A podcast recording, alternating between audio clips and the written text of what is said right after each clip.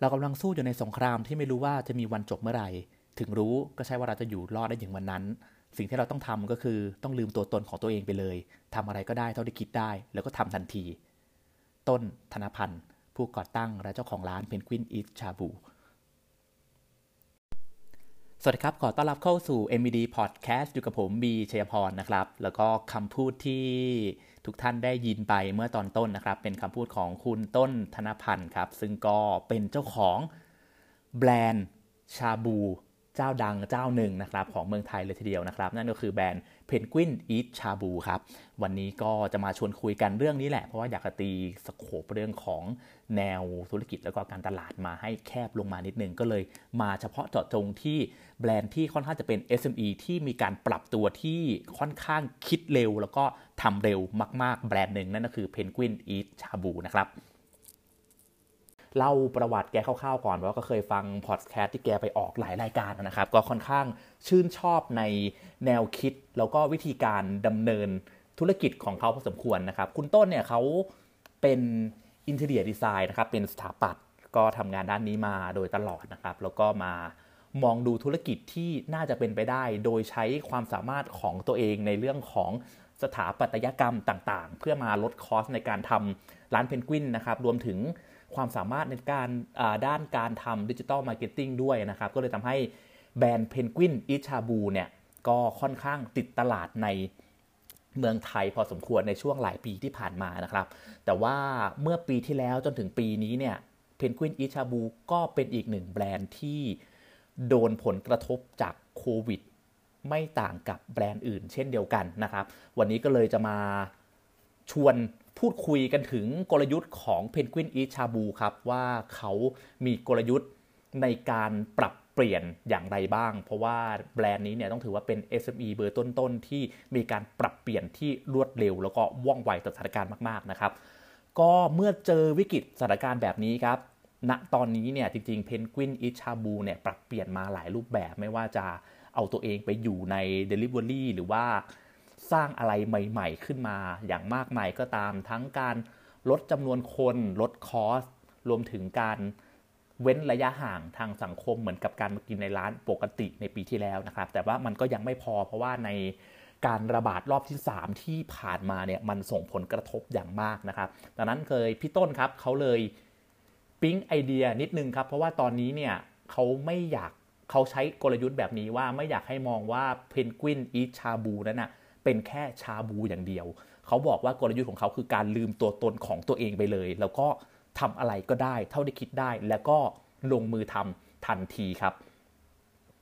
ก็เลยต่อยอดมาครับว่าตอนนี้เนี่ยเพนกวินอีชาบูก็ไม่ได้อีชาบูแต่เพียงอย่างเดียวแล้วแน่นอนว่ายังมีชาบูในการสั่งกลับไปทานที่บ้าน สั่งพร้อมหม้อ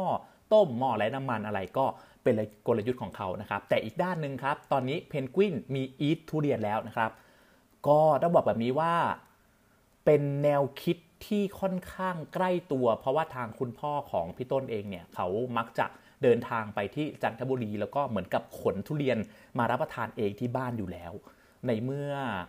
คุณพ่อมักจะเดินทางไป แล้วก็ขนทุเรียนกลับมานั้น ก็น่าจะเป็นโอกาสช่องว่างทางธุรกิจที่ทำให้แบรนด์เพนกวินเนี่ยเข้าไปจับได้เหมือนกัน เพราะฉะนั้นตรงนี้ครับแค่คิดแล้วก็ลงมือทำทันที พี่ต้นบอกย้ำเอาไว้นะว่าแค่คิดอย่างเดียวไม่ได้ครับ ต้องลงมือทำทันทีนะครับ ก็เลยกลายเป็นว่าตอนนี้เนี่ยทาง Penguin Eat Shabu เนี่ยก็เลยมีเพนกวินกินทุเรียน ก็เป็นแบบเป็นโลโก้น่ารักน่ารักเนาะก็เพนกวินก็อีทุเรียนนะครับ ก็สามารถสั่งได้ทางเพจของเพนกวินอีชาบูก็ถือว่าเป็นอีกหนึ่งการปรับตัวที่ค่อนข้างดีนะ แต่เท่านั้นยังไม่พอครับเขาบอกว่าการแค่เรามาขายทุเรียนหรือว่าอะไรอย่างนี้เนี่ยมันอาจจะ ตอบโจทย์ไม่ได้ในระยะยาวมันอาจจะได้แค่ 10 วัน 20 วันหรือ 30 วันครับ เพราะฉะนั้นสิ่งที่พี่ต้นมองต่อไปก็คือเพนกวินนั้นจะต้องเป็นทุกอย่างที่ผู้บริโภคต้องการครับ หมายความว่าถ้าเกิดว่าผู้บริโภคนั้นต้องการอะไรเพนกวินจะหาให้ครับ โดยใช้วิธีการไหน เขาจะใช้วิธีการเดินหน้าสู่ e-marketplace แบบเต็มรูปแบบครับ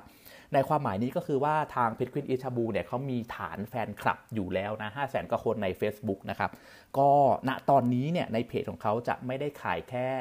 เป็นชุดเซตของชาบูอย่างเดียว แล้วก็ขายแค่ทุเรียนแต่เพียงอย่างเดียว ตอนนี้เนี่ยอะไรที่เขาคิดได้และคิดว่าผู้บริโภคน่าจะชอบ เขาจะนำมาลองขายเลยทันที เช่นข้าวหน้าไก่ย่างซอสทริตากิ จับคู่กับข้าวราวา มันกุ้งผัดซอส หรือว่าเป็น ซอสอบซีอิ๊วเป็นกุ้งอบซีอิ๊วเป็นแบบกุ้งแช่น้ำมันคืออะไรทุก ๆ อย่างที่คิดว่าผู้บริโภคจะชอบเนี่ยเขาจะนำมาใช้วิธีนี้ในการขายทันทีนะครับทางพี่ต้นเนี่ยบอกเลยว่าหลาย ๆ คนเนี่ยอาจจะคิดหวังว่า Delivery เพียงอย่างเดียวเนี่ยจะเข้ามาแก้ปัญหานะครับ ซึ่งพี่ต้นก็บอกว่าจริง ๆ อะมันค่อนข้างทำได้ยาก เพราะว่าทาง Delivery เองเราก็ค่อนข้างทราบนะว่ามันมีค่า GP ที่ค่อนข้างสูงนะครับ ในขณะเดียวกันถ้าเกิดว่าเขาใช้แพลตฟอร์มที่เป็นสิ่งที่เรามีอยู่แล้ว หรือถ้าเกิดว่าเป็นแบบผู้ประกอบการรายอื่น ก็อาจจะต้องมองในสิ่งที่เรามีอยู่แล้วแล้วก็มองกลับไปว่าจริง ๆ แล้วฐานลูกค้าของเรานั้นอะเขากำลังมองหาอะไร ก็ให้มองหาจุดซื้อนั่นแหะของลูกค้าที่ลูกค้าต้องการจะซื้อเนี่ยเอามานำเสนอเอาแบบว่าลูกค้าถ้าเห็นปุ๊บเนี่ยเขาจะต้องตัดสินใจซื้อได้ทันทีแบบไม่ต้องการทดลอง อย่างเช่นทุเรียนที่บอกเมื่อสักครู่นี้นะครับว่ามันเป็นแบบฤดูกาลของทุเรียนเนาะถ้าเกิดว่ามีทุเรียนมาวางขายเนี่ยลูกค้าก็มักจะ